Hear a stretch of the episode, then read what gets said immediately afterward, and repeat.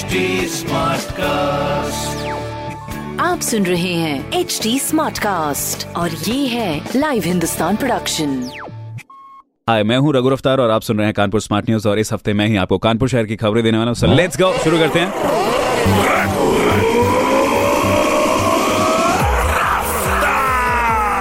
पहली खबर, सात जनवरी को साल का पहला रोज़गार मेला लगने वाला है, जिसमें देश और प्रदेश स्तर के नामी गिरामी कंपनियाँ हिस्सा लेंगी और करीब 500 युवाओं को रोज़गार दिलाने की उम्मीद है।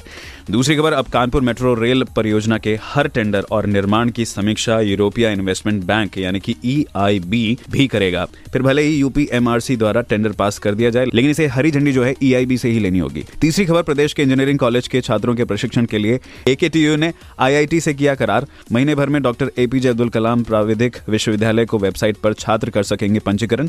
डॉक्टर एपीजे अब्दुल कलाम प्राविधिक विश्वविद्यालय एकेटीयू अब बीटेक छात्रों को साइबर सुरक्षा का पाठ पढ़ाएगा। तो ये बेहतरीन सी खबर जो मैंने पढ़ी हिंदुस्तान अखबार से। आप भी पढ़िए हिंदुस्तान अखबार और कोई सवाल हो तो ज़रूर पूछेगा हमारे हैंडल हैं on Facebook Instagram and Twitter at the rate H T और ऐसी पॉडकास्ट सुनने के लिए log on to W W W dot H T com आप सुन रहे हैं एच डी स्मार्ट कास्ट और ये था live Hindustan production smart Smartcast.